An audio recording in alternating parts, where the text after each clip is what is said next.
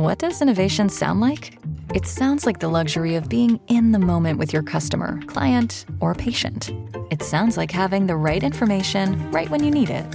It sounds like being at your best for your customers and your business. Thanks to Highland's intelligent content solutions that improve digital processes, innovators everywhere are able to do their thing better, whatever that thing is. Now, who doesn't like the sound of that? Highland, for innovators everywhere. Visit highland.com. Etwas Kultur muss sein. Der Szene-Podcast der Freien Presse.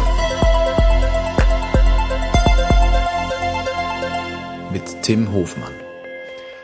Hallo Bundesrepublik, hier ist wieder das Kulturland Sachsen und seine zukünftige Hauptstadt Chemnitz.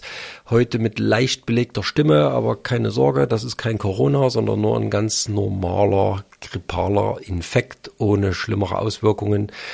Die Beteiligten am Podcast sind geimpft, geboostert und frisch getestet. Wir haben ausreichend lange Kabel verlegt, sodass wir auch eine ausreichende Entfernung zwischen uns haben und heute erneut über die Szene sprechen können, die uns und dem ganzen Land hier außerhalb von Semperoper und grünem Gewölbe so blüht. Bisher haben wir ja vor allem über Musik gesprochen.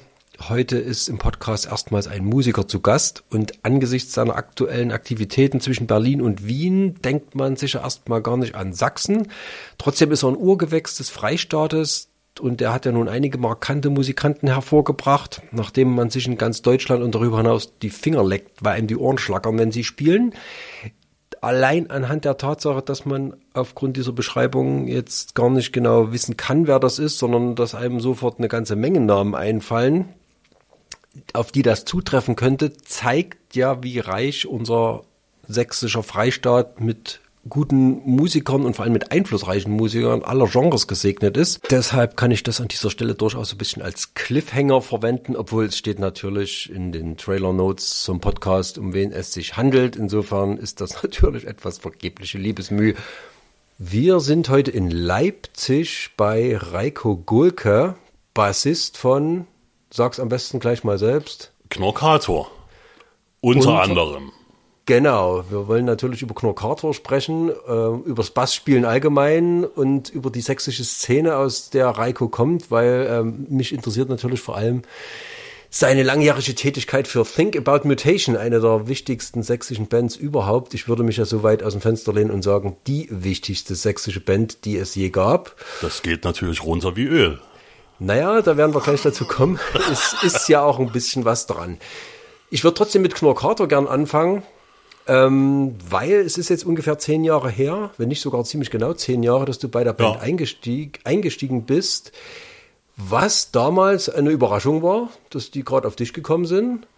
Und naja, Knorr Carter besteht aus einem sehr markanten Kerntrio, neben dem man eigentlich sich ganz schwer andere Musiker vorstellen kann, weil die ja doch ein bisschen durchgeknallt sind. Wie war das in die Band reinzukommen? Äh, das hat mir, ja, weiß ich nicht, also wie es kam, kann ich dir erzählen. Also es war für mich jetzt kein äh, großes Problem, weil ich habe da auch schon irgendwie doch ein bisschen Selbstbewusstsein. Äh, SK, ich habe bei Rummelsnuff äh, Gitarre gespielt und da waren die bei einem Release-Konzert da 2010 und suchten einen neuen Bassisten. Und äh, da habe ich aber Gitarre gespielt. Und da haben sich eigentlich einen anderen Bassisten angeguckt, der auch bei Rummelsnuff in der Band war.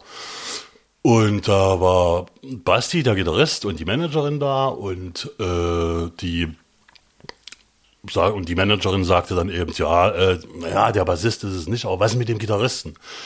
Und Basti wusste, dass ich eben auch Bass spiele und sagte, der spielt auch Bass. Und so kam es dann. Das habe ich mir gedacht. Du hast ja sehr gute Verbindungen in der Szene schon immer gehabt. Ähm, aber wie ist das in so eine Band zu kommen, die ja doch sehr speziell ist? Also Knockato kann man in Deutschland sagen, sowas gibt es ja nicht nochmal. Ja. Wie, wie fügt man sich da als Musiker ein? Naja, äh, ich kann nur sagen, dass die, dass ich, äh, sagen wir mal, die Band auch eigentlich bis zum Einstieg unterschätzt habe, auch gerade was Musikalität angeht. Da habe ich immer nur gedacht, ja, ja, keine Ahnung, äh, böse und, und so, aber das ist ja musikalisch, also sag mal, finde ich, die anspruchsvollste Band, in der ich je gespielt habe. Weil das sind schon harte Nummern, gerade spieltechnisch. Also das geht durch die Harmonien, das ist eben nicht nur ein Riff auf E und der Refrain in A, G, was weiß ich, äh, F, E, sondern Das geht ja vielen so, ne? Also Knorr, äh, der, der das hört man nicht direkt. Der Erstmal. Komponist Alf Arthur, also Ja. der, der das alles schreibt, also der gibt sich da wirklich eine Mühe, die man angesichts des Klamauks oft gar nicht so raushört. Ja, genau. Ist das äh, was, was dann auch nach zehn Jahren noch den, die Sache lebendig hält? Auf dich? jeden Fall. Auf jeden Fall, na klar. Das ist, ähm, also jedes Mal wieder arbeiten auch gerade wieder an einer neuen Platte. Äh, und da hat er auch wieder Songs geschrieben. Naja, da hast du zu tun. Da sitze ich dann hier schon Abende da und überlege mir dann meine, also das wird ja immer so sagen, eine Grundbasslinie gibt's ja dann immer. Und die darfst du dann eben verfeinern. Und aber das ist schon ähm, zum Teil harter Tobak. Also die Arbeit in der Band ist äh, dann doch eher entspannt. Also wenn man die Knurrkater-Leute privat erlebt, das sind ja, äh, also wie Tag und Nacht, ne? Das sind ja privat ganz aufgeräumte, nette, zugängliche Menschen, Ja. völlig konträr zu dem, was sie auf der Bühne da so abgeben. Ja, vor allen Dingen Alf Arthur, der ein sehr äh, überlegter Mensch ist, so und auf der Bühne ist, gibt er eben dann die Bühnensau. Was man ja an den Texten schon auch merkt. Ne? Also die, Ja. wenn man die das erste Mal hört, denkt man oft mal, was für ein Quatsch wieder. Und wenn man seine Erklärung dann dazu hört, was er sich dabei gedacht hat, allein ich hasse Musik oder Refrain, solche Da Sachen. muss man aber sagen, ich hasse Musik ist von Stumpen. Okay. Also es ist das einzige, also eins der wenigen Stücke, was äh, Stumpen geschrieben hat. Erklärt Auch den Text. Erklärt bekommt man es immer von Alf Arthur. Ja. naja, aber um nochmal zurückzukommen äh, auf dieses, wie, wie ich mich da eingefügt habe, äh, die sind eben, das hast du eben jetzt ganz gut äh, schon gesagt, äh, persönlich irgendwie cool.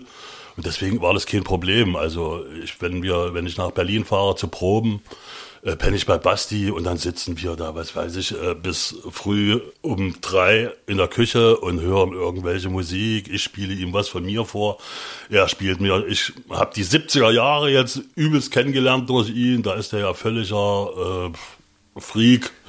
Hast du zu Basti, das ist ein, ein schönes Stichwort, äh, also Sebastian Bauer heißt der in Ja. Wirklichkeit, der war ja nur schon zu DDR-Zeiten eine Nummer in der Szene. Hat Ja. bei der Gruppe Cakes gespielt, eine sehr Ja. kultige LP aufgenommen, also vielleicht sogar eine der kultigsten, die in der DDR erschienen ist. Sehr unterschätzt, wie ich finde. Hat bei MCB gespielt, also das ist ja so ein, so ein DDR-Mucker-Urgestein eigentlich. Ist da eine Verbindung da, dass, dass, Zu man sich so, dass man sich so von Alt-Ossi zu Alt-Ossi kennt oder kommt ihr da aus verschiedenen Welten? Nee, da kommen wir eigentlich aus verschiedenen Welten. Also damals hat mich, äh, zu Ostzeiten hat mich Ostmusik äh, nicht interessiert. Also das fand ich. Also Gruppe selbst Keks war dich- Ach, das war auch eine Ostband. Die wollten irgendwie ihn auf Neue Deutsche Welle machen dann und so. Das fand ich irgendwie so, pff, äh, ja, für mich uninteressant. Da war dann eben Metallica oder was weiß ich, ACDC dann doch eher. So Hast du- das, Das ging ja vielen so in unserer Generation. Ja. Ne? Also wir sind gleich alt, kann man ja, sagen. Ähm, hast du das später entdeckt, dass äh, wie, wie solche Leute auch in der DDR agieren mussten oder agiert haben? Na, das wusste ich ja ein bisschen. Ein bisschen habe ich ja auch noch so äh, die DDR-Zeiten als Musiker mitgemacht, so mit Einstufung und so, dass du eben äh, bisschen aufpassen musstest, um Musik machen zu können und jetzt nicht ins Verbot reinzurutschen und irgendwie. Äh, aber was meinst du jetzt mit entdeckt? Naja, dass man im Nachhinein, äh, mir ging es ja so, dass man diesen ganzen Ostrock äh, oder diese, diese, die, ich habe die Gruppe Keks halt auch, ich fand die Platte im Gegensatz zu dir wirklich lustig und gut, aber es war halt Ostmusik. Also man hat im Kopf ja schon irgendwo getrennt, es gibt Ostmusik und es gibt richtige Musik, ne? Muss man ja zugeben. Ja. Silly stand immer so ein bisschen daneben, die waren halt so großartig, dass man gesagt hat, okay. Aber, Aber ähm, die haben mich auch zum Beispiel auch nie gekriegt, Silly. Also ich war irgendwie, war ich da irgendwie anti. Die, das Einzige, was ich bis heute noch richtig, äh, was ich stehe, sind die ersten zwei Pudis-Scheiben, muss ich sagen, höre ich mir bis heute sehr gerne an und die habe ich auch schon zu Ostzeiten gerne gehört. Muss man natürlich zugeben, ganz viel von die Purple bedient und den ganzen, äh, was eben damals Ja so gut, in war. aber- Aber die Texte, Ulrich Blensdorf zum Großteil und so, das war schon, fand ich schon geil. Na, ich, wie gesagt, so ganz so anti war ich nicht, aber man muss zugeben, es gab eben Ostmusik und richtige Ja, Musik. ja. Man wollte am Ende ja doch die Westplatten haben. Richtig. Ja, im Nachhinein hat man dann aber doch ja rausbekommen, wie sich solche Leute durchgeschlagen haben. Also ich weiß nicht, ob du das Buch von Kai Luther gelesen hast, äh, der ja seine Zeit bei Freigang so beschrieben Ja. hat.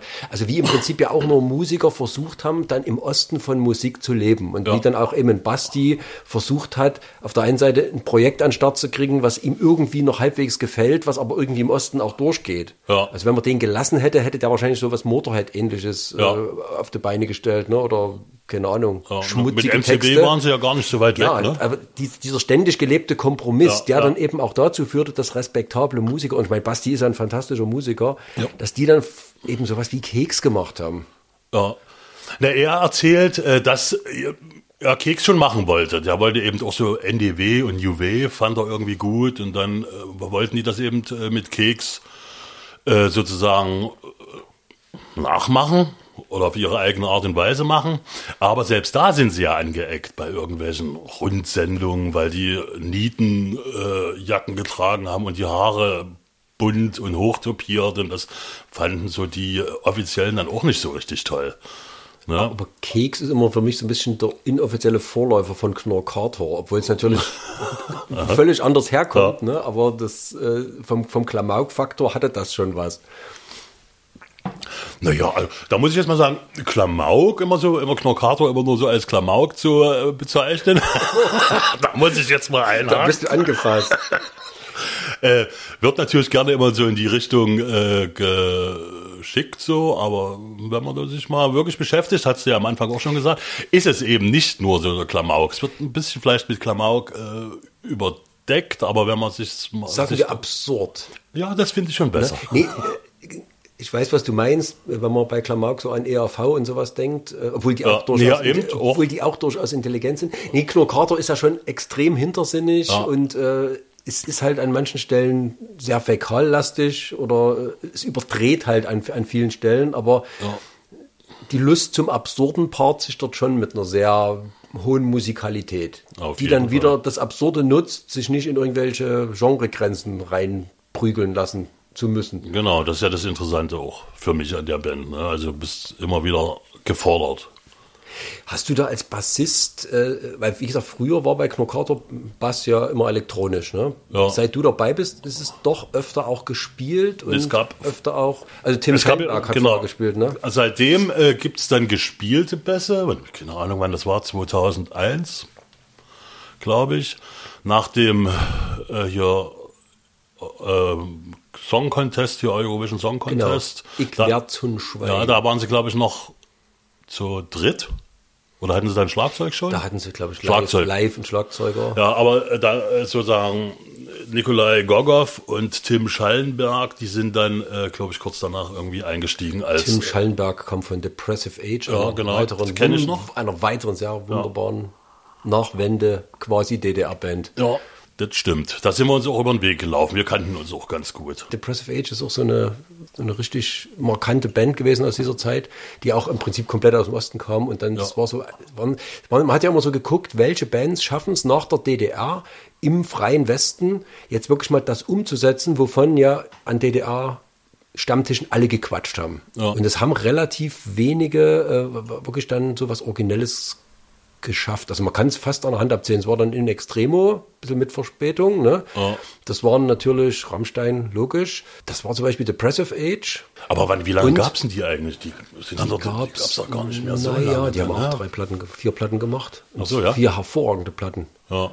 Doch, Ich hätte jetzt gedacht, waren- Mitte der 90er war das schon vorbei eigentlich. Ja, das, das, das endete so 97. Na, Ja, die haben sich dann auch stilistisch so ein bisschen verfranst, aber das, äh, aber die haben wirklich vier hervorragende, völlig unterschätzte Platten gemacht. War noch mit Philipp Boa auf Tour und so. Ja, ich kenne die ja so noch aus der Zeit, wo ich noch bei Tischwesings gespielt habe. Da waren Da- die, da haben wir uns oft mal, sind wir uns da oft über den Weg gelaufen. Ne? Und das ist jetzt der Punkt, wo ich ja eigentlich mal zum, zu dir zurückkommen möchte, ehe wir uns hier total verplaudern.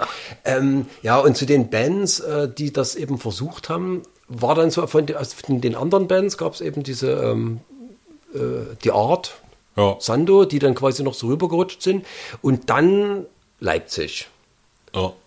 In Leipzig waren das im Prinzip mit Abstrichen die Dishwashings Und dann natürlich Think About Mutation. Und da kommst natürlich ganz dick du ins Spiel, weil du in beiden Bands mitgewirkt hast. Die Dishwashings sind dadurch auffällig geworden, dass sie bei John Peel im Radio gelandet sind mit ihrer ersten Platte, wo die gesamte Ostmusikerwelt gesagt hat, ups, Na, und das habe ich Wie auch geht erst, denn das? Na, das finde ich auch ganz komisch. Das kam ja erst, äh, das habe ich vielleicht vor fünf Jahren das erste Mal mitgekriegt, dass das auf ja. ich dachte, ihr seid auch Nee. voll stolz durch die Stadt gelaufen. Nee, das haben wir vor, vielleicht, oder lass es sechs Jahre gewesen sein, weil auf YouTube gibt es sozusagen diese Sendung, kannst du äh, nachhören, wo er uns dann äh, gespielt hat eben. Und äh, das haben wir damals nicht gewusst. Echt? Nee. Also Dishwashings muss man sagen, das war so ein Versuch, im Prinzip eine eigenwillige Art von Metal Ja, zu machen, ohne sich an den damals gängigen Metal-Klischees anzudocken und ohne auf diese Crunch-Welle aufzuspringen. ja, das kann man so sagen. Es war ein etwas rauer Versuch. Ja, na, wir haben ja, wir haben ja, die Band gibt's, gab's ja schon äh, seit 1987 vielleicht oder was. Haben wir ein paar Tapes im Osten noch gemacht und da war es ja dann eher so, wie was man damals so gemacht hat, so in Indie, hartes Indie-Zeug mit komischen Texten, verschwurbelt und so. Das, äh, Möglichst verrückt. ja, möglichst verrückt so irgendwie. Und da sind wir auch in, in so einem Buch, stand dann eben auch mal drin, ja, Tischwesings haben so das erste Mal so die anderen Bands auf so eine Art und Weise äh, interpretiert, ohne jetzt politisch zu sein. Die wollten einfach nur Krach machen, und laut sein und Rock'n'Roll sein. Ja, muss ich sagen, ja, das ist ganz gut beschrieben. Und die Dishwashings, ich sag mal Dish, Dishwashings. Tischwase. Weil, ja, weil da irgendwo kommen immer viele Haars vor. Ich Ja, habe das das, Album auch zu Hause, Name. aber muss zugeben, das ist jetzt noch nicht so die Platte, die man jeden Tag Ja, hört, Nö. weil die Band mündete dann Anfang der 90er in Think About Mutation und Richtig. das war's dann. Ja, Think About Mutation war die erste Band, die eigentlich sinnvoll E-Gitarren und Techno, Keyboard, Elektronik zusammengepackt hat und zwar als gleichberechtigte Teile, was heute irgendwie noch nicht klingt. Ist nicht mehr was, was was, damals, ja. was damals aber ein Sakrileg war. Ja. Also damals waren Techno und Rock zwei völlig getrennte Welten, die sich gegenseitig gehasst haben. Grob Ja, gesagt. obwohl das gerade, es passte zumindest in Leipzig ganz gut in die Zeit, äh, weil wir als Metaller auch den Techno für uns entdeckt haben und in die auf Techno-Partys gegangen sind äh, und äh, dann auch hier im Nebel und Stroboskop, keine Ahnung, ganz viel getrunken und andere Sachen, äh, haben wir dann sozusagen äh, auch diese Musik lieben gelernt, weißt du? Und das, das war dann irgendwie ganz logischer äh, Fluss, dass wir das dann vereint haben. Dann hat man noch unseren Sänger Donis, der dann eher aus der elektronischen Musik kam, Love is Colder Than Death. Ja, Donis kam aus der Gruftecke sogar. Ne? Gruftecke, aber der hatte, war immer, bis heute ist der ja sozusagen ein äh, lebendes äh, Lexikon, was Musik angeht und Filme. Das, du sagst das jetzt so cremig, das ist, glaube ich, das Besondere. Also das hört man Think About Mutation an, dass das so selbstverständlich klang. Es war es aber überhaupt nicht. Also Ja. für euch war das Für so. uns war das ganz selbstverständlich. lag, das an, lag das an Leipzig? Na, wir haben in Leipzig ge gelebt. Wahrscheinlich lag es daran, weil wir uns in den Clubs äh, dann eben doch getroffen haben. Wir sind ja dann also in, äh, oft in, auf Techno-Partys gegangen, die eben dann damals noch so richtig underground waren. Und, Euer und dann, Proberaum war im Zorro, Ja. im Keller. Der schlimmste Proberaum, den ich je in meinem Leben betreten musste. wann warst war- du da das eigentlich? War, das 95, 6, es, es war ein Erste? Loch. Es Ja. war ein Loch. Also ich, ich bin dort rein, habe gesehen, dass ihr dort einen Computer stehen hattet, habe gedacht, um Gottes Willen, armer Computer. In dieser Feuchtigkeit. Ja. Also naja, aber das war ja- spielt auch alles mit rein, eben dieses äh, Punk-Umfeld und äh, Techno-Partys und eben diese Konstellation der Band eben, äh, oder Keyboarder war ja auch eher, kam aus der elektronischen Musik und äh, Joey, Kai und ich, die eben dann eher Metal äh, geprägt waren.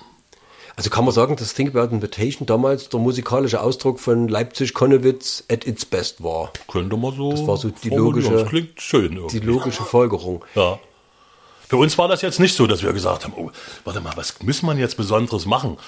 Äh, Oder was könnte man denn Besonderes machen? Das hat sich irgendwie so ergeben. Wir haben gedacht, na, das können wir doch mal probieren. Ja, und dann klang das gut. Weißt du, hier so eine Hausmelodie oder irgendwie eine Techno-Harmonie und dann ein Metal-Riff drauf. So, so sind Das die Stücke entstanden. dann zu dies, in diesem ersten House Bastards Tape, was ja. Ja. wirklich also im Untergrund, damals Ja. gab es ja wirklich noch Untergrund und Mainstream doch recht stark getrennt. Ne? Es ging damals los, Dynamo Festival, dass man langsam mitgekriegt hat, so die Verrückten mit den verzerrten Gitarren, da gibt es vielleicht doch ein paar mehr, als man vermutet. Ja. Aber man unterstellte ja damals gemeinhin, es gibt eben den verrückten Untergrund und Phil Collins sozusagen. Ähm, das Tape war damals im Untergrund wirklich also einfach eine schlichte Sensation. Ja. Man hat sofort gesucht, welche Bands gibt es noch, die sowas ähnliches vielleicht machen könnten. Und da gab es dann die Krupps, die aber doch eher so aus dieser IBM-Maschinenrichtung kamen und einfach ein paar Gitarren reingepackt haben, ohne richtig was von Gitarren zu verstehen. Dann gab es Omf, die das im Prinzip so ähnlich gemacht haben. Und dann kam da so eine Berliner Band, die euch im Prinzip die Idee geklaut hat und das im Nachhinein auch relativ schamlos zugegeben hat, was ihr anfangs gar nicht so lustig fandet, dass Rammstein im Prinzip die Idee Techno und Metal ist gleich coole Musik Ja. erstmal so für sich in ihren Proberaum rübergezerrt haben. Ja. Wann habt ihr, wann wann hast du das erste Mal Frieden damit gemacht? Weil damals wart ihr doch schon so ein bisschen. Damals waren wir ein bisschen angefressen, aber äh, im Nachhinein jetzt so mit Abstand gesehen, äh, muss man sagen, die haben natürlich, äh, wir waren immer ganz verspielt und haben uns eigentlich überhaupt keine Gedanken gemacht, machen wir jetzt irgendwie einen Techno-Song oder machen wir dann eben mal ein Hausstück oder dann Drum and Bass, haben wir ja auch gemacht.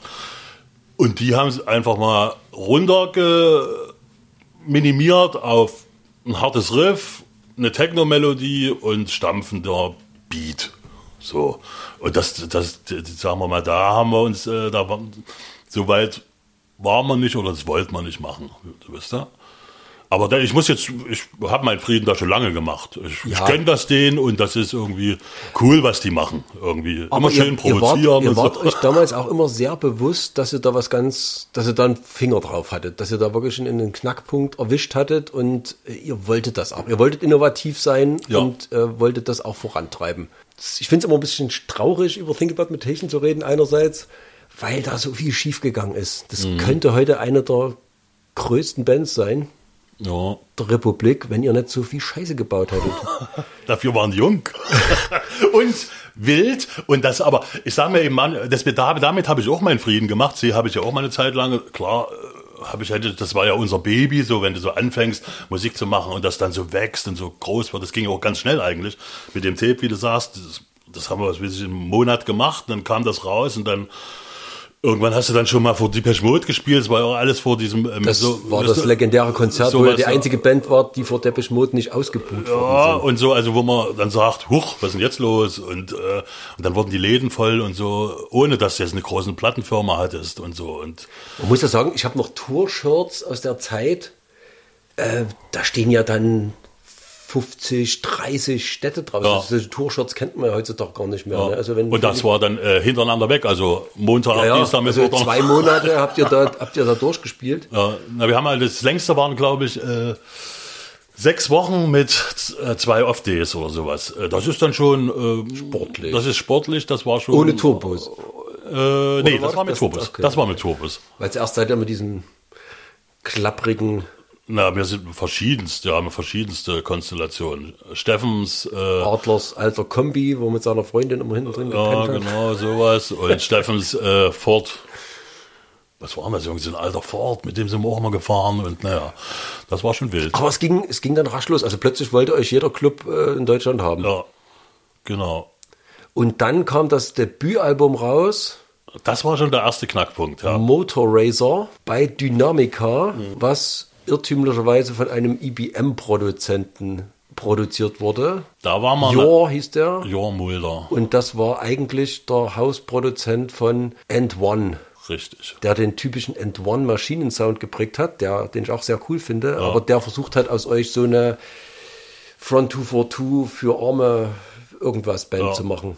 Ja. Na, der hat dann sozusagen, haben wir die Songs, die auf dem Tape waren, zum Großteil, hat er dann nochmal äh, verwurstet. Aber wirklich äh, auf eine schlimme Art und Weise, was wir, sagen wir mal, beim Prozess der Produktion nicht mitgekriegt haben, weil ja, schön in fette Studios gegangen und so und, und ja, das hast den Produzenten, ja, und wir machen hier eine weltweite Produktion, was da alles versprochen wurde, denkst du, jetzt startest du hier durch und äh, und am Ende haben wir uns dann die Platte angehört und haben gesagt, äh, hätten wir lieber das Tape einfach auf Platte gepresst. Das wäre es gewesen. Das war der Sound, den wir wollten und nicht so ein überproduziertes Ding. Was ihr damals übrigens gegen den ausdrücklichen Rat von Bela B. gemacht habt, wenn ich mich Das recht weiß ich gar nicht mehr, aber das kann sein. Ihr wart da, also euer, euer Designer Schwabel, der auch das Ja. Logo entworfen Ja. hat, hat ja für die Ärzte, Ja. äh, das ist mit Bela B. eng befreundet gewesen. Und soweit ich weiß, hat Bela B. euch davon abgeraten, mit Karl Walterbach, der damals Dynamica gegründet hatte, eigentlich Noise Records, eigentlich aus der Metal-Ecke kam, Ja. aber immer, immer Näschen für neue Trends hatte und damals diese Elektro-Geschichte geahnt hat und dann Label gemacht hat. Und Ja. der hat euch einen Vertrag angeboten und Bela B. hat gesagt, Ja, unterschreibt diesen Vertrag nicht, aber ihr wolltet natürlich wir berühmt wollten werden. berühmt werden und äh, es ist uns nicht gelungen. Aber wir haben, das war ein Vertrag, das war ein richtiger Knebelvertrag, so über zehn äh, Platten. Keine Ahnung, warum wir das gemacht haben. Völlige Katastrophe. Heutzutage wird's, also, Also, kann man sich nur an den Kopf fassen. Man muss dazu sagen, die Vision war damals eigentlich Slayer und Prodigy irgendwie zusammenzukriegen. Ja, Ja, am das, Ende ja. So, Das, das war so die Idee, so der dann Grundsound. gen- genau, nachdem wir dann gehört haben, was so, so rauskam, konnte man das dann sozusagen weiterführen. Ist uns, glaube ich, ja mit Hellraver, finde ich ja, ist das ist eigentlich so die äh, Mischung am geilsten gelungen. Richtig, aber zuvor kam House Bastards. House Bastards, ja. Und die ging auch schon sehr Ja, stark in die Richtung. das stimmt. Gefällt mir sogar einen Tacken besser als Hellraver, muss ich zugeben. Aber das ist wahrscheinlich sehr subjektiv geprägt. Dort habt ihr es das erste Mal hingekriegt, ähm, den Sound umzusetzen. Ja. Naja, die, da haben wir dann gesagt, nach der Katastrophe der ersten Platte, wo das war ja schon mal der erste Knick, ne? Hättest du jetzt eine fette Platte gemacht oder so eine Platte wie äh, die Hell, nee, die äh, Hausbastards, wäre es vielleicht ganz anders losgegangen. So hast du ja erstmal die Leute, die das Tape kannten, verschreckt. Die haben gedacht, was machen die denn jetzt hier für ein weichgespültes Zeug und völlig überproduzierter Mist. Haben sie recht gehabt. Äh, naja, und dann haben wir gesagt, mach mal alleine. Also wir lassen uns jetzt nicht mehr reinquatschen und produzieren sozusagen alles alleine. Und dann haben wir es eben doch hingekriegt mit unserem Stolle, der damals ein äh, Studio hatte, der auch das, an den- das Tape schon mitgemacht hat. Äh, und vor allen Dingen hatte der eben damals einen Sampler, was ja damals äh, auch nicht viele hatten und ein teures Vergnügen war. Und er hatte einen Adat. Und Adat, ja. Der erste, den ich kannte in Sachsen, der einen Adat hatte. ja. Und das war, glaube ich, auch eine der ersten Digitalproduktionen mit, ne? Also so halb Ja. digital, ne? Aber Das war schon eigentlich digital. Wir haben vieles, äh, gerade bei, bei dem Tape ist alles sozusagen auf dem Sampler äh, entstanden. Also da haben wir die Riffs, also ganz eine abgefahrene Produktion, die Riffs, Gitarre einmal eingespielt und dann gesetzt. und Eine Me- passt genauso. eine Methode, die Rammstein später kopiert hat, angeblich. Also die haben auch ihre Gitarrenriffs im Sampler zusammengesetzt. Ja. Später dann zwar nicht mehr, das Ja. hat ihnen dann der Jakob Hellner ausgeredet, aber das war ja, also um das Maschinelle so Ja, genau, das hatte damals so- genau. hat man im Prinzip statt die, die Riffs alle einzeln zu spielen, hat man einen Riff gesampelt Ja. und hat dann das Beste immer wieder abgespielt. Ganz sozusagen. genau, ja. Das hat ja. Das hat dann so eine eigene Dynamik auch, weil auch selbst wenn das mal ein bisschen in sich hängt, hängt es die ganze Zeit, aber äh, groove dadurch dann auch wieder. Ne? Mhm. Ich weiß nicht, ob man das jetzt versteht als Nicht-Musiker, aber Ja, doch, das, ja, man hat damals, es war ja auch die Zeit, muss man sagen, damals haben Computer überhaupt erstmal Einzug gehalten in die Musikproduktion. Computer war vorher was, das haben Depeche Mode und äh, keine Ahnung, Pink Floyd verwendet. Kate Bush hat den ersten Ja. äh, Sample-Computer, aber Ja. der hat halt gekostet wie ein Einfamilienhaus. Und Anfang der 90er ging das los, dass man in so einer Keller, in so einem Kellerstudio auch angefangen hat mit Samplern, der damals irrsinnig teuer Ja, war, ja. 5000 Mark oder Ja, so, ja. aber zumindestens erreichbar. Hm. Stolle hatte, glaube ich, kein Auto, ne? aber ein Sampler. nee, doch, und hat ein Auto mit der. Ja, aber, also nee, das, waren, waren, das, waren, das waren Investitionen, Ja, ja. das konnte man nicht mal so schnipp-schnapp nebenbei machen, Nee. aber es ging. Und da haben Bands angefangen, auch so mit Keyboards und mit, Ja. mit überhaupt mit solchen Sachen, mit Sample Loops zu arbeiten. Ja, da sind eigentlich auch die Anfänge, dass du äh, von dem, wie es heute ist, dass du musst, kannst du heute eine Platte im Proberaum machen. Also früher musstest du, musstest du ja ins Studio gehen. Mhm. Du konntest ja gar nicht aufnehmen, äh, weil du keine Bandmaschine hattest und das ganze ein riesen Mischpult, was du da eben brauchst, wenn du eine komplette Band aufnehmen willst. Das ging dann das erste Mal mit diesen Samplern los, dass du dann das Tape haben wir im Proberaum gemacht. Deswegen klang das Tape für ein Demo-Tape auch unheimlich gut. Ja. Also es war, es war ein neuer Sound, es war brachial, das, Ja. wo man sich als Band gefragt hat, wie machen die das? Naja, das lag eben am Sampler, würde ich mal sagen. Dann seid ihr zu Hellraver gekommen. Ja. das war dann sozusagen euer Krönungswerk. Zu der Zeit habt ihr auf allen wichtigen europäischen Festivals gespielt. Ja. Und Motor Music haben euch, haben ein Auge auf euch geworfen. Ja. Wir waren ja gerade auf der Rip em Off Tour, hieß die, glaube ich. Und äh, dann kam am letzten Tag der Tour kam eine, ein Telegramm von Motor Music. Ein Telegramm, man müsste fast erklären, was das nun wieder ist. Eine auf Papier ausgedruckte SMS. So in die Richtung. Und da stand drauf, Motor liebt euch. Das ist doch, das ist meine Geschichte, wa? Geil. So, äh, ja, und daraufhin mussten wir jetzt nur noch auf, aus dem Knebelvertrag raus. Das, also dieser Motorvertrag war für euch ein Riesending. Das Ja. hat euch stolz gemacht ohne Ende. Das hat uns Ihr stolz seid in diesen. Jacken rumgelaufen Ja. als Motorartist. Man muss damals auch sagen, Motor war damals die Cooles Label. heiße Ja. Firma. Das war Fall, das ja. Label, wie gesagt, ich sag schon wieder Rammstein. Ja, die hatten Rammstein Die haben, ja hatten so Rammstein entdeckt, die hatten Philipp ja. Boa. Ja. Aber Motor war damals in Europa das top coole Label für Was Innovation angeht, ja, Genau. auf jeden Fall. Mit äh, Tim Renner, der ja wirklich ein Visionär war. Naja, und dann äh, sind wir eben, haben wir Glück gehabt, dass dann eben ähm, Dynamica zwei Tage zu spät, du musstest immer Optionen ziehen, dann auf das nächste, auf die nächste Platte sozusagen. Das Label musste der, der Band schreiben, so, wir möchten noch eine Platte mit euch machen. Und das haben sie ich lass mich lügen, zwei, drei Tage zu spät äh, sozusagen kam der Brief bei uns an. Damit waren wir raus bei äh, Dynamica und konnten zum Motor gehen. Weil da haben bei- wir mal Glück gehabt. Weil ihr bei Dynamica ja nicht so gezündet habt, wie sich das der Herr Walterbach vorgestellt hatte. Nee, nee, der, der hat sich geärgert. Das war ein Fehler von denen. Das war ja gerade die Hellreber-Scheibe. Ja, Die, ging ganz gut. Die ging ja. ja. Bei, auf der Hellraver ist zum Beispiel auch ein wunderschönes Stück drauf. Ähm, das ist dann auch so Think About Mutation at its best, wo ihr bekannte Melodien von Fate No More, Ja. Metallica, Moby und äh, was war's noch? Cranberries. Cranberries, äh, dann glaube ich hier 20 Fingers, äh, Zu einem- Short, Big, Zu einem Lied. ja, ja, Gab es da mal irgendeine Reaktion von den beteiligten Bands? nö. aber Schade. Ja, aber ich finde das auch, das ist wirklich, Das wenn ist- ich mir das mit Abstand auch anhöre, finde ich das schon auch ganz schön cool. Das ist, das ist wirklich ein Gimmick. Also da passen wirklich die, die, Ja. das Riff von Enter Sandman auf Moby Keyboards. äh, Das passt so zusammen, als ob es in ein Lied reingeschrieben wäre. Ja. War, Das- da, war da nicht auch noch von äh, Twin Peaks irgendwie? Was? noch? Ich glaube, da haben wir ganz schön äh, Four Steps Ahead heißt das. ich. ja, okay. Warum auch immer Four Steps Ahead? Weil es sind ja mehr als vier. Bei Hellraver ähm, muss man aber sagen, ist schon ein weiteres Problem aufgetaucht ähm, bei Think About Mutation. Ihr wart eine extrem innovative Band, aber ihr wolltet immer noch innovativer sein. ja, Also ihr das habt, euch, schön erkannt. ihr habt euch nie ausgeruht, was immer cool klingt. ja. dass man sagt, hey, wir, wir ruhen uns nicht auf unseren Lorbeeren aus.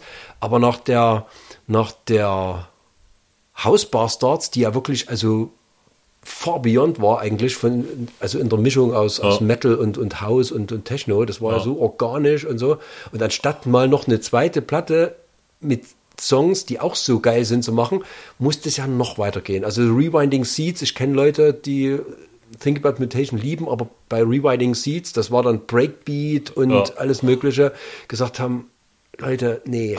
Jetzt Also ihr, habt, zu ihr weit. wolltet, ihr wollt, also ich, kann mich erinnern, Donis hat damals gesagt, also ihr macht niemals zweimal dieselbe Platte und ihr wollt immer noch einen Schritt vorausgehen und, und also war das so ein Ding, dass ihr eigentlich so ein bisschen auch dann über einen eigenen Dünkel gestolpert seid, weil ihr gedacht habt, wir sind die Größten, jetzt wollen wir noch der Allergrößten werden? Ja, mit Abstand betrachtet könnte uns das eine, äh, könnte das schon sein. Wir wollten eben immer weitermachen, immer auf was wir Bock haben und das neue Einflüsse wieder verarbeiten und lass uns mal noch was extremer eben. Dann kam noch Breakbeat äh, dazu und dann auch Pop oder was weiß ich. Das weißt du? mündete dann in das Album Virus, Ja, das erste Motoralbum, was viele Fans richtig scheiße fanden, was ich ziemlich geil fand. Es, Mhm. Ich ist, auch. es ist falsch rum geschnitten. Also ich habe noch die Originalversion, wie es ursprünglich aufgebaut sein sollte. Das ging, ja, das ging ja nicht mit Accident los, sondern das ging ja original mit. Ähm, da, war, da war auch so ein, eigentlich so ein, so ein alter Tam-Song drauf. ja. Oh, Bild, das weiß ich jetzt nicht. Also ich, ich habe noch so ein, so ein Promo vorab, Ja. wo, wo eigentlich eine ganz andere Reihenfolge andere drauf Reihenfolge, ist. und die war besser, und ja? Die hat gut funktioniert, weil Aha. die, die fing mit Original Tam an. Ach so, und dann hast du die Leute- und hätte man die Leute besser genau, abgeholt. Und, und das hat das so ein bisschen weiter reingezogen. Ja. Naja, Ja, das und da war, habt ihr auch einen krassen Imagewandel hingelegt. Da muss man sagen, bis zu dem Zeitpunkt war Think About Mutation ja eigentlich eine dreckige Underground-Band. Und Motor hat euch erstmal einer Komplettwäsche unterzogen. Naja, ganz so einfach ist es nicht. Wir wollten das ja auch. Also, äh, und die haben es uns ermöglicht. Weißt du, wir wollten dann auch mal irgendwie was anderes machen und äh, mal äh, jetzt den ganz großen Durchbruch und aber trotzdem mit unserer eigenen Musik so machen, haben wir gedacht, jetzt starten wir so richtig durch. Weil wir haben damals an der Scheibe haben wir ein Jahr, also ich war mit Kai, dem Schlagzeuger, ein komplettes Jahr im Studio. Habe ich dann im Nachhinein mal äh, rekapituliert. Wir, wir wurden nur abgeholt für Auftritte, die wir gespielt haben. Ansonsten sind wir immer wieder ins Studio ge gegangen und haben ein komplettes Jahr an der Scheibe gearbeitet. Das musst du dir mal vorstellen. das, aber da kommt, sind wir dann auch so in, äh, hast du dich verfrickelt an irgendwelchen Kleinigkeiten und hier noch ein Tiu und hier noch ein Tz, noch eine Halt und was weiß ich, weißt du? Das ist Ob das eine- dann immer das- so. Aber ich, für mich ist die Virus äh, ein Meisterwerk. Weil du gerade Kai sagst. Kai Setzpfand, euer Schlagzeuger, finde ich ja der unterbewertetste Schlagzeuger überhaupt und einer der besten, die ich je live gesehen habe. Hm. Der hat in der damaligen Zeit Bassdrum, Snare, Hi-Hat. Manchmal hat er, glaube ich, noch ein zusätzliches Becken dastehen gehabt, aber Ja. nie benutzt. Und der hat mit diesen drei Teilen ein Feuerwerk abgebrannt. Das hat gegruft wie Hölle. Ja. Und du bist ja Teil dieser Rhythmusgruppe gewesen. Wie gut habt ihr euch da. War das so, dass ihr das als Rhythmusgruppe gedacht habt oder war das einfach Zufall? nee, das haben, ich habe ja schon vorher mit Kai äh, äh, gespielt, äh, bei DOD. Death, Death on on Doomsday. Doomsday. was auch so eine Underground Krachkapelle war, wo wir aber eher so Crossover gemacht haben. Äh, und nee, wir waren schon, wussten schon, dass wir eine Rhythmus-Section sind und wollten das auch, haben das haben auch dran gearbeitet. Das war wirklich ein Groove-Motor ohne Ende. Ja. War das dann auch das Selbstbewusstsein, dass ihr gesagt habt, mit dem Groove-Ding muss es oben drüber nicht immer braten. Da braucht man nicht immer diese Metal-Riffs. Da kann man auch mal ein bisschen, bisschen smoother rangehen. Ja, vielleicht. Aber wir haben ja, wie gesagt, wir wollten immer was Neues machen. Ob das eben im Nachhinein eben, ja, heutzutage ist eher, äh, wenn man stetig äh, seinen Stil gefunden hat, den haben wir eben nie gefunden, so. Außer, dass wir sozusagen immer irgendwas vermischt haben und ganz am Anfang eben mal Techno mit oder House und Techno mit Metal gemischt haben. Aber ansonsten haben, waren wir immer frei und haben alles durchprobiert und nie dieselbe Platte gemacht. Kann man auch so unterschreiben eigentlich. Und da war ja logisch, dass die Virus dann rauskam. Irgendwie. Das, Das, wollten alle so und wir wollten uns die Haare abschneiden und wir wollten äh, coole Klamotten, also mal keine Metal-Klamotten tragen, außer Joey, der wollte das immer nie. der Gitarrist, ja. Der Gitarrist Joey, äh, der hat ja bis heute noch als einziger lange Haare. Der Motorhead-T-Shirt an. Ja. Und naja, äh, das haben wir dann gemacht. Aber es ist nicht so, dass uns das Motor jetzt aufgedrückt hat. Die haben gesagt, Mach. Macht das. Also Macht, was ihr wollt. Und das haben wir gemacht. Das ist dabei rausgekommen. Das, ja. Und da wäre manche dann im Nachhinein manchmal vielleicht eine, eine Führung, also sagen, da hätte mal einer sagen müssen, macht da erstmal nochmal so eine Scheibe wie, sagen wir, die Hellraver oder die Housebusters. Und dann macht er mal, was er wollt. Aber Also wir haben es erstmal gleich den Leuten. Das ist so ein bisschen der Punkt, dass Think About Mutation immer so, so eine Gesamterscheinung war. Also auf der Bühne habt ihr die Leute ja wirklich, es war eine der intensivsten Live-Bands, die, die es je gab, muss man sagen. Also das da war ja jede Show ein, ein Energieausbruch Ja. irgendwo. Und ähm, ich weiß von, von, von ähm, Shall Burn, die sind ja auch große Fans, die, also sagen wir so, die als kleine Spunde, wo die gerade so, Ja. haben die euch oft live gesehen und es ging in vielen Bands so. Ne? Think About Mutation hat man damals irgendwann mal live gesehen. Also das ging in Thüringen, Sachsen, Ja. kam man nicht umhin. Habt ihr überall gespielt. Und ähm, die wollten sogar, ähm, die covern ja immer mal was und da steht schon ewig auf der Liste mal was von Think About Mutation zu covern. Und die finden keinen Song.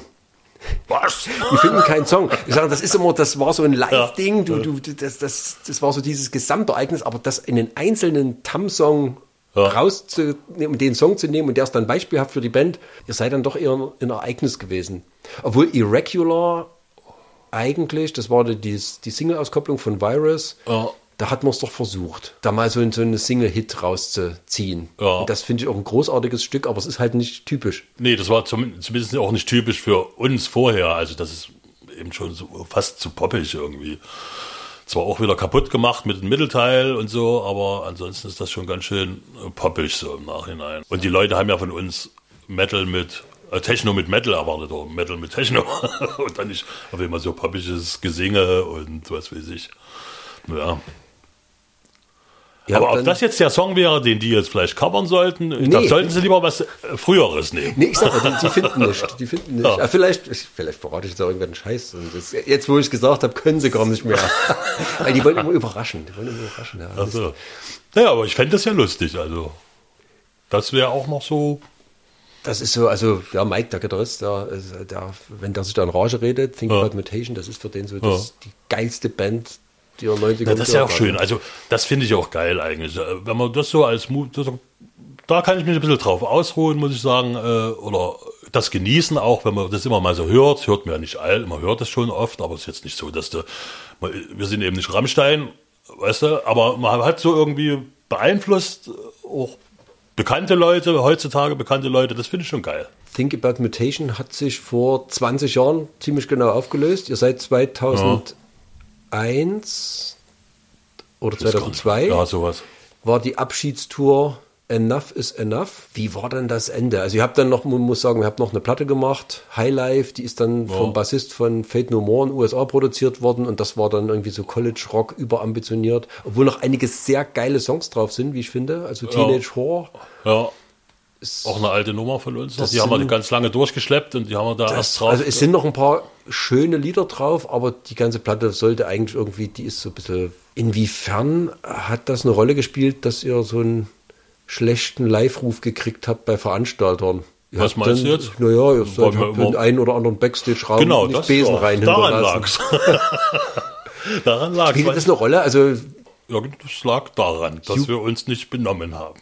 Jugendlicher Übermut. Ja, einfach Euphorie, keine Ahnung. Man war jung heutzutage. Also finde ich das auch schon ein bisschen Aber peinlich. man ne? Aber in die Zeit passt das irgendwie und das war so, du bist ja auf der Bühne völlig ausgeflippt und dann hast du ja auch so Energie in dir, die dann irgendwie noch nicht, äh, die hat sich auch noch aufgestaut, auch wenn du auf der Bühne so ausgeflippt bist. Die Leute haben dich abgefeiert und dann sitzt du da im Backstage. Naja, kam da auch so ein bisschen Frust dazu, dass, dass sagen wir, die Leute halt offenbar noch nicht so weit waren. Also ich kann mich erinnern, äh, Gegen Ende, ja. in vielen Szenemagazinen seid ihr dann doch nicht so gut weggekommen. Und ich kann mich mal an den Metal Hammer erinnern, wo dann immer so, so Musik checkt. Da Ja. spielt man immer die aktuelle Musik Ja. vor. Und da hat Donis sich so, so nach dem Motto, dass es solche Musik überhaupt noch gibt. Und da ist da gar nicht klar gekommen, dass eine Band wie Gravedigger überhaupt noch existieren darf. So. Also das hat euch dann schon so ein bisschen gefrustet. Ihr wart im Kopf weiter als die restliche Szene sozusagen. Ja, ein bisschen, das, ja, das ist so. Und dann hast du eben den Plattenvertrag verloren und naja, und dann, äh, ja, haben wir ja zehn Jahre also richtig hardcore-mäßig durchgezogen. Und Scheitern mit gerockt. Stil, könnte man sagen. Ja, und dann, also ich muss sagen, im Nachhinein sehen es nicht alle aus der Band so, aber für mich hat sich das dann alles äh, trotzdem noch sehr gut. Es war eine geile Zeit, wisst ihr, eine intensive Zeit und man hat eben Leute beeinflusst, geile Platten gemacht, vielleicht auch ein Genre äh, mitbegründet, wie soll ich sagen. Ähm, aber ich konnte jetzt auch was, was hätte jetzt noch kommen sollen? Du bist auch der Einzige, der noch richtig musikalisch aktiv ist. Nein, stimmt nicht. Heavy Jette, der zweite Gitarrist, hat eine, hat eine Metalcore-Band, die so sag ich mal, Aber auf, viel läuft da jetzt auf niedrigem. Level Ja. erfolgreich ist, Ja. aber wirklich underground geblieben ist. Ja. Du warst auch der erste Musiker von Think About Mutation, der dann ähm, eigene neue Musik veröffentlicht hat. Du hast dein Projekt Mikrowelle an den Start gebracht. Ja. Relativ schnell. Na, 2000. Wo die anderen noch, Drei ihre, wo die anderen noch ihre Wunden Scheibe. geleckt haben. Ja. War das so, ein, so eine Art Therapie für dich? Das war eine, ja, eine Art Therapie war es. Also ich hatte das Projekt auch schon zu TAM-Zeiten so im Kopf. Und dann hatte ich dann eben Zeit, das mal durchzuziehen und äh, zu Ende zu führen. Das ging irgendwie so Ende der 90er los, dass mich dann irgendwie Surfmusik auch interessiert hat. Also Keine muss Ahnung. ganz kurz erklären, Mikrowelle ist so, so so eine Art Think About Mutation im Taschenformat mit anderen Stilistiken. Du Ja. hast einen Computer mit fiepsigen Casio-Sounds und die Ja. billigsten Keyboards, die man sich so denken kann. Naja, zumindest klingen die Sounds so Ja. billig. Die Keyboards sind meistens teuer. Äh, damals gewesen. damals, also so ein Nordlied zum Beispiel und so. Das habe ich dann aber immer so ver verdreht, dass Aber es die- eben billig klingt. Die, Ja. die Idee ist, es genau. sind lauter so fiepsige, also wer, wer sich an Trio da, da, da erinnert, Ja. genau solche Keyboard-Sounds und darüber spielst du mit einer Surf-Gitarre bekannte Melodien aus Funk und Fernsehen. So ungefähr. Manchmal auch eigene Melodien, die wie bekannte Melodien klingen. Sehr, äh, also wirklich sehr schräg, sehr eigen. Dazu ein bisschen Vocoder-Gesang, aber Ja. also das ist so, wenn man das hört, ich finde immer, so, man kennt immer was, ach das, ach das, ach das und Ja. so, ne? Das ist so ein, und man hört sich das einfach so gern durch. Aber das wirkt auch sehr beschwingt, sehr leicht und auch vor allem nicht so, ja, das hat nicht so, so eine Dringlichkeit irgendwie. Ja. War, wolltest du da erstmal so zurück für dich so mal, mal, mal locker machen nach dem ganzen ähm, Think About Mutation Innovationsanspruch? Ob ich das jetzt so bewusst gemacht habe, obwohl ich das ja die, sagen wir mal, die Innovation, glaube ich, dann immer da trotzdem noch lebe, weißt du, weil es ja auch so eine komische Mischung ist. Äh, aber jetzt, ob ich das bewusst machen, ich wollte diese Musik machen und das ist rausgekommen. Also habe ich jetzt nicht überlegt, jetzt mu- muss ich mich mal locker machen und das mache ich, sondern das kam einfach so. Und du hast aber auch überhaupt nicht dran gedacht, wer das eventuell hören oder verkaufen oder irgendwas. Nee, das ist ja bis heute, sagen wir mal, ein schweres Thema, wo wer wen das interessieren sollte. Also für die Surf-Leute ist es so elektronisch und für die elektronischen oder äh, ist es so surfig. Also es ist auch wieder, eigentlich so kann man sagen, eigentlich eine Fortführung von Think About Mutation. Aber ja, aber es ist doch so Aber- offenbar ein Herzensprojekt. Du hast gerade Ja. eine neue EP rausgebracht, muss sagen. Ja. Vier Stücke auf einer 10-Inch Vinyl. Sehr kurzweilig. Ja. Die hast du einfach mal so mit rausgestellt, ohne dass du da jetzt. Das- hattest mal Zeit. Das war, das war auf jeden Fall eine Therapie. Und zwar war das eine Corona-Therapie. Okay. Weil ich, ähm, es gab ja noch eine zweite Platte, die habe ich dann Rock'n'Roll Hi-Fi Äh, Fall Gangster. Gangster, genau, und 2017 ist die rausgekommen. Äh, ja, und dann ging eben Corona irgendwann los. Äh, Knorkator Tour wurde abgebrochen von null, äh, von 100 auf 0, so zack, einfach. Äh, und dann habe ich so ein Dreivierteljahr gedacht, naja, es muss ja, geht ja irgendwann wieder los und auch jetzt keinen Bock gehabt, Musik zu machen irgendwie und dann musste man mal wieder was machen.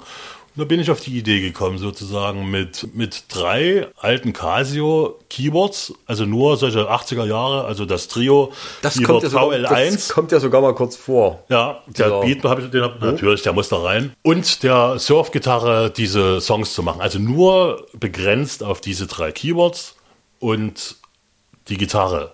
Und nicht jetzt irgendwas am Computer zuprogrammiert, sondern alles, die Rhythmus-Section sozusagen der Stücke ist alles sind die Presets von einem Keyboard, einem so ein Casio Keyboard nicht nur ein, sondern es sind ja mehrere, die haben immer so Presets.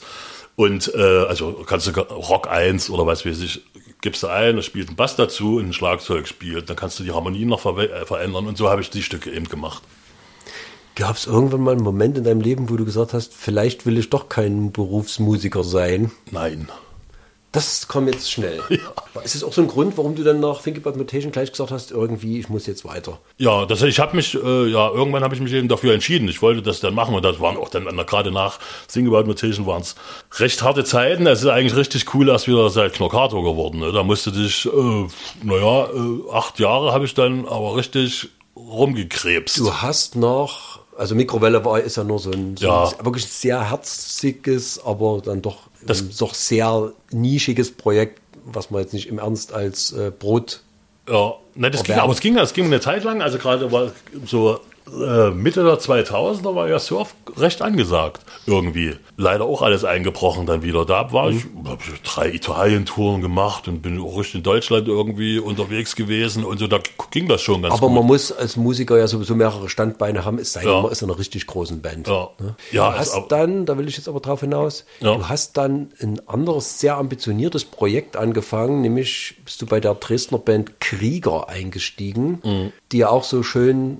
Licht und Schatten des Business äh, zeigt.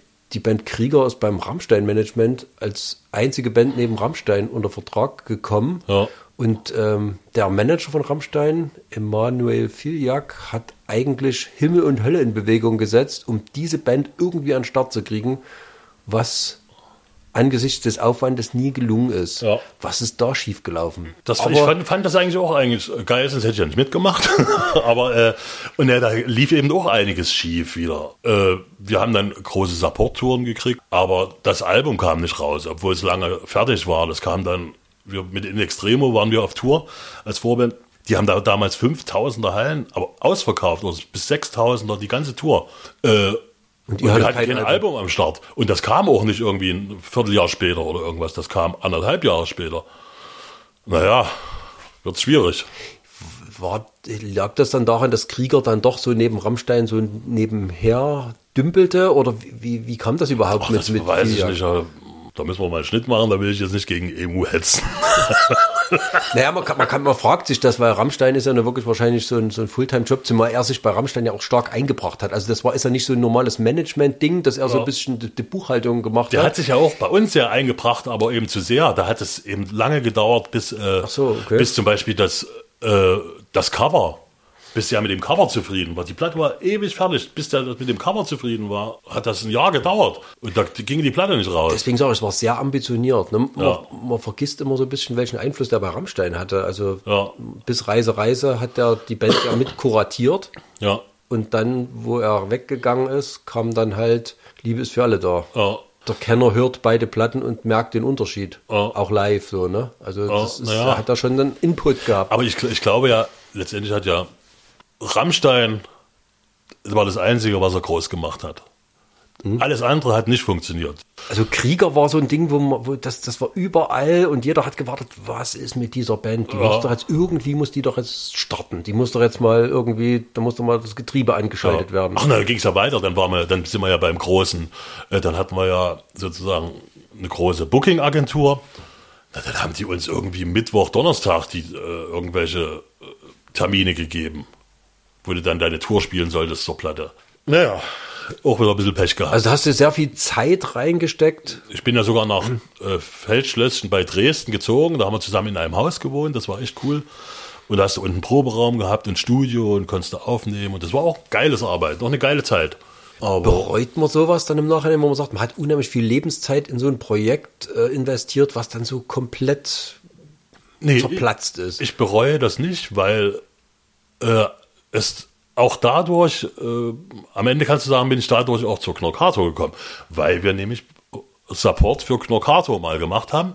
Dadurch Basti wusste, dass ich Bass spiele. weißt du?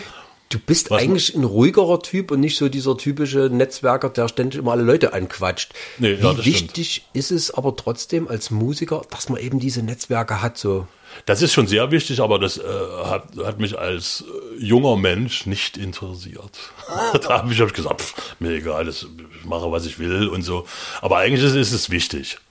Ja, du hast, du hast, da lebst Da bin ich auch besser von, geworden. Du lebst ja auch heute noch von Verbindungen. Also du äh, spielst auch bei den Freunden der italienischen Oper mit. Ja. Eine, auch so eine Band, die aus den anderen Bands der DDR hervorgegangen ist, die es die es noch gibt, die auch ein sehr anspruchsvolles Konzept hatte. Ja.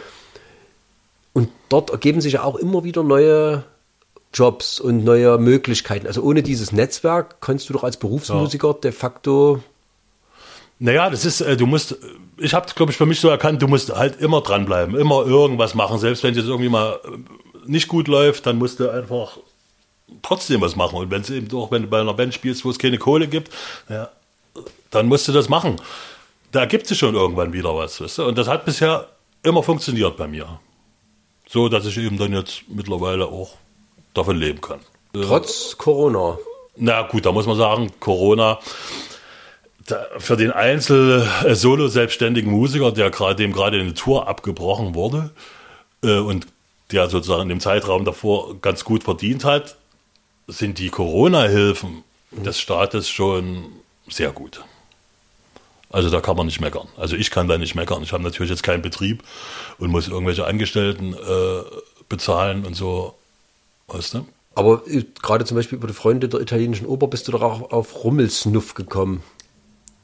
Oder? So, ja, das war zum 40. Geburtstag des Sängers, brauch- habe ich da das erste Mal. als Also Rummelsnuff, muss man dazu erklären, das ist der ehemalige Türsteher vom Berghain, der dort singt.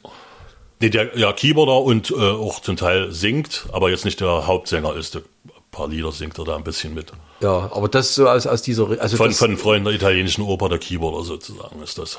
Nee, aber der Sänger, Rummelsnuff selber, Ja, der war Türsteher im Berghain. war Türsteher im Berg. Und das ist so ein bisschen der, das, das Alleinstellungsmerkmal. Er hat ja auch Ja. so ein paar kultische Hits und so. Und da bist du quasi in der Begleitband reingerutscht über die Freunde der italienischen Oper. Ja, sozusagen, das kann man so sagen. Äh, Und da habe ich dann Gitarre gespielt. Da bin ich sogar äh, jahrelang mit ihm nur zu zweit und äh, unterwegs gewesen. Also ich nur an der Gitarre und er am Gesang. das war auch, also auch eine geile Erfahrung. Aber auch, äh, da habe ich dann auch ein bisschen nach Paris im äh, Moulin Rouge habe ich da gespielt und so. Also das war schon, da kann man schon mal ein Häkchen dran machen. Wo du angefangen hast, äh, gerade so mit Think About Mutation, das war ja auch sehr so ein, so ein man lebt als Musiker im Hier und Jetzt. Man, Ja. man will jetzt innovativ sein, man will den Zeitgeist auffangen. Damals hätte man doch nie gedacht, dass man mit über 50 noch Musik macht, weil man einfach nicht dran gedacht hat, dass man überhaupt mal über 50 wird. Nicht, weil man glaubt zu sterben, sondern weil es das einfach, So, zu weit weg war. das gab es Ja, ja. irgendwie gar nicht so. Ne? Wie, wie richtet man sich da jetzt damit ein? Bist du immer noch jemand, der nach vorn guckt, der ständig neue Musik sucht, der, der, der am Puls bleibt? Oder man hat ja auch einen, einen Sack mit sich, wo ganz viele Entdeckungen drinstecken, wo, wo die, die alten musikalischen Lieben irgendwo drin sind, Clawfinger und äh, Na, Ich denke, so, alle so ist es eher. Also auch jetzt gerade bei Mikrowelle und diesen Casio Keywords Trio, das ist ja, das hast du schon als Kind irgendwie inhaliert, die Musik oder als Jugendlicher, weißt du, so. Also man Das hat ein persönliches immer- Archiv Ich habe so ein. Archiv, genau, da ich so richtig am Puls der Zeit, da interessiert mich leider irgendwie zu wenig. Das ist, äh, es liegt wahrscheinlich am Alter, ich gebe es zu, aber da kommt nichts mehr, was mich jetzt äh, so richtig umhaut. Das habe ich alles schon gehört, so irgendwelche Metal-Bands, das klingt alles wie Crossover für mich, jetzt äh, New Metal oder was, oder was es da alles gibt und äh, und dieses, was ist das, was Heavy macht hier, Myra? Metalcore. Metalcore, das ist mir zu. Ist auch erst seit 20 Jahren. Da gibt's ja auch schon ewig. Ich weiß gar nicht, was jetzt Neues. Billie Eilish finde, fand ich ganz gut, diesen Hit und so. Äh, naja, äh, Ja, ich meine doch. Also Sowas du bist mal- jetzt nicht mehr so wie, wie äh, zu TAM-Zeiten, als man so wirklich so gesucht Nee. hat und die verschiedenen Nee, nee. Stilistiken, wo man so die, die, die ganzen Feinheiten ausgelotet hat. nö, da habe ich irgendwie jetzt schon zu viel aufgesogen. Wahrscheinlich ist da der Speicher auch mal voll und den muss man vielleicht erstmal lernen. Vielleicht kommt's ja noch mal mit 60. Kann passieren. Also du hast, was war so die letzte ähm, innovative Sache, die du entdeckt hast? Du hast ja schon Billie Eilish gesagt, so nebenbei, aber das ist natürlich schon. Ja, das ist jetzt natürlich auch so eine Innovation. es ist Aber eine, es ist schon. es ist eine Innovation. ja, ja. Ne, das ist eigentlich das Letzte, wo ich das erste Mal, also eigentlich auch noch der Hit. Die Platte, naja, ist auch gut, aber äh, wie heißt denn der Hit hier? Äh, Happier than Bad ever. Boy oder was? Bad, Boy, äh, Ja, das, Bad ist die vor, Guys. das ist die vorletzte. Das meine ich aber. Ja, Bad Guy. Bad Guy, genau. Das, äh, das finde ich schon geil. Das heißt, du kannst gar keine neue Musik empfehlen. Nee, Empfehl mal alte. Welche Musik der letzten 30 Jahre muss man gehört haben? also äh, meine Lieblingsplatten sind, da fällt mir jetzt mal gleich mal Helmet ein, Betty. Äh, die hieß die Wrong von No Means No, aber das ist ja nur wirklich Das- einmal ganz altes Zeug. Naja, aber das sind innovative Bands. Ne? No Means No ist ja Na, Rage quasi... Against the Machine, die erste hier mit dem brennenden Mönch drauf, äh, das, das, das waren Platten, wo die rauskamen, da habe ich gesagt, au, was ist denn hier los? Noch nie gehört, so eine Energie oder irgendwie so eine so ein Druck und so ein Gitarrensound. Bei dir hätte ich jetzt auf Clawfinger getippt. Clawfinger auch, ja, aber da ist dann Clawfinger, die war auch geil, die erste. Dann habe ich mir ungehört die zweite gekauft und die war scheiße, fand ich. Das ist die alte Think About Mutation Einstellung. Wahrscheinlich. Und dasselbe ging mir bei na, Red Hot Chili Peppers, die waren ja auch schon, äh, sag mal, da diese Blood Sugar Sex Magic. Danach kam One Hot Minute oder was, auch ungehört gekauft. Na, die habe ich auch gleich wieder weg. Äh, geschmissen hätte ich beinahe gesagt. Nee, ich glaube, die habe ich immer noch, aber äh, die Auf hat Red bei Weitem das nicht. Auf Red Hot Erreicht. Chili Peppers habt ihr schon immer ein bisschen gespielt. Ja, irgendwie. Ne? Also äh, Adler hat ja jetzt einen unveröffentlichten Ja, Tam-Song rausgebracht. selbst der klingt With so. Me. Der klingt ja wirklich wie, wie ein Red Hot Chili Peppers Klon. Ich muss sagen, also ich, ich habe mich verliebt. Ich mochte nie Red Hot Chili Peppers, Ja. aber irgendwie jetzt allein der Snare-Sound von, von Kai auf dem Ding, boah, Ja. fand ich. Und jetzt, man, man versteht einerseits, warum der Song damals nicht genommen wurde. Warum er Das den- war zu sehr Chili Peppers. ja, ihr habt den, warum ihr man den nehmen. aussortiert Ja. habt.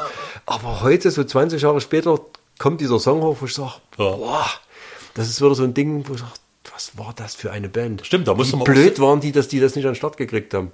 Ja, da musste man eben doch selektieren. Wahrscheinlich hat man es im Nachhinein, jetzt gerade durch das, was äh, Joey rausbringt, ähm, kriegt man das nochmal mit, dass du trotzdem selektiert hast, ne? Und immer schon so einen normalen Chili Pepper Song, in Anführungsstrichen, hast du eben nicht genommen, weil du wolltest innovativ sein, nicht wie Chili Peppers klingen, ne? Irgendwie musstest du, hast du doch schon immer ein bisschen geguckt, was hast- du nimmst. Du hast jetzt alles alte Sachen genannt, alt im Sinne von 20 Jahre alt. Ähm, du hast vorhin aber auch von äh, Tour mit äh, In Extremo erzählt. Ja. Glaubst du, dass so diese, das sind ja alles so Musiker, die aus, dem, äh, aus, der, aus der sterbenden DDR kommen. Ja. Ne? In Extremo, Rammstein, Ja. Think About Mutation, ähm, Knorkato, ganz klar. Ja. Kommt das von der DDR-Sozialisierung, dass im Prinzip diese erfolgreiche Ostmusik, kann man ruhig die Prinzen noch mit draufpacken, die ja alle irgendwo sehr speziell sind. Und zwar im popkulturellen Sinne speziell, dass sie irgendwo eckig sind und eigentlich nicht in dieses amerikanisch Pop, äh, Pet Shop Boys, Englisch irgendwie Ja. so reinpassen, sondern dann irgendwo einen Eigensinn haben, wo man sagt, "Äh, Ich glaube schon, dass es darin liegt, weil du ja zu Ostzeiten eben nicht äh, alles äh, zur Verfügung hattest. Also du konntest ja, wenn du, so stelle ich es mir vor, im Westen Musiker warst, hast du Noten, Heftchen gekriegt, kann, und da können ja auch viele im Westen, die spielen eben wie Steve Vai oder was weiß ich. Völlig uninteressant, finde ich das. Weißt du, wenn der muss gar nicht so schnell sein, Hauptsache spielt irgendwie was eigenes, also irgendwie auf seine eigene Art und Weise.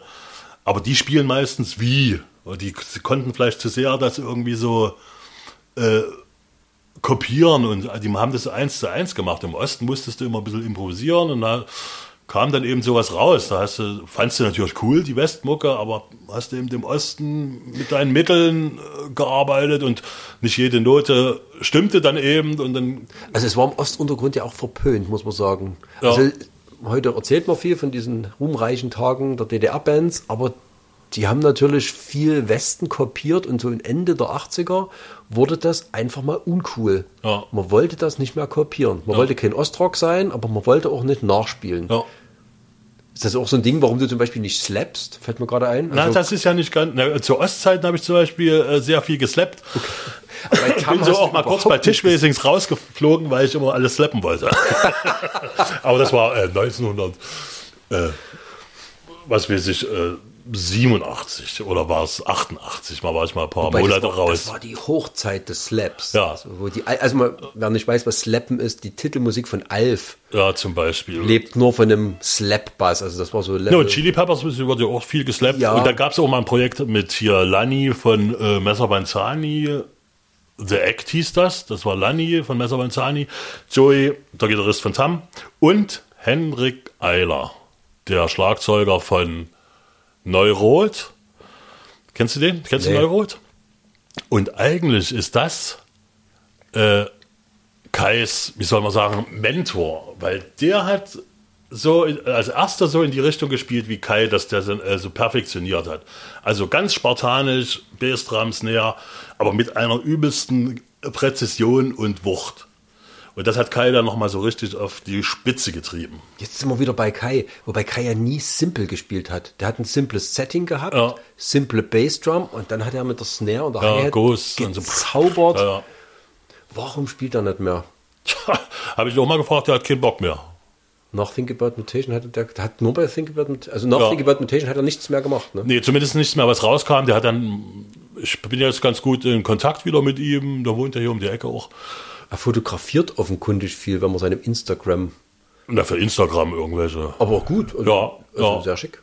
Ja, und arbeitet beim MDR, glaube ich, als Webdesigner oder was. Und hat da kein Interesse mehr. Finde ich auch schade, weil das, würde ich sagen, der beste Schlagzeuger war, mit dem ich jemals gespielt habe, ohne die anderen jetzt irgendwie schlecht dastehen zu lassen. Aber es liegt vielleicht auch daran, dass wir eben äh, zusammen angefangen haben und das irgendwie so entwickelt haben. Ja, er war eine sehr Ja. energetische Rhythmusgruppe. Ja. Aber wir wollen jetzt nicht so ganz nostalgisch Nein. aufhören. Wo geht's hin? Na, ich, wo wir gerade dabei sind, äh, immer was Neues machen. Äh, ich äh, mache dann auch zum Beispiel jetzt Theatermusik neuerdings. Wow, mit, cool.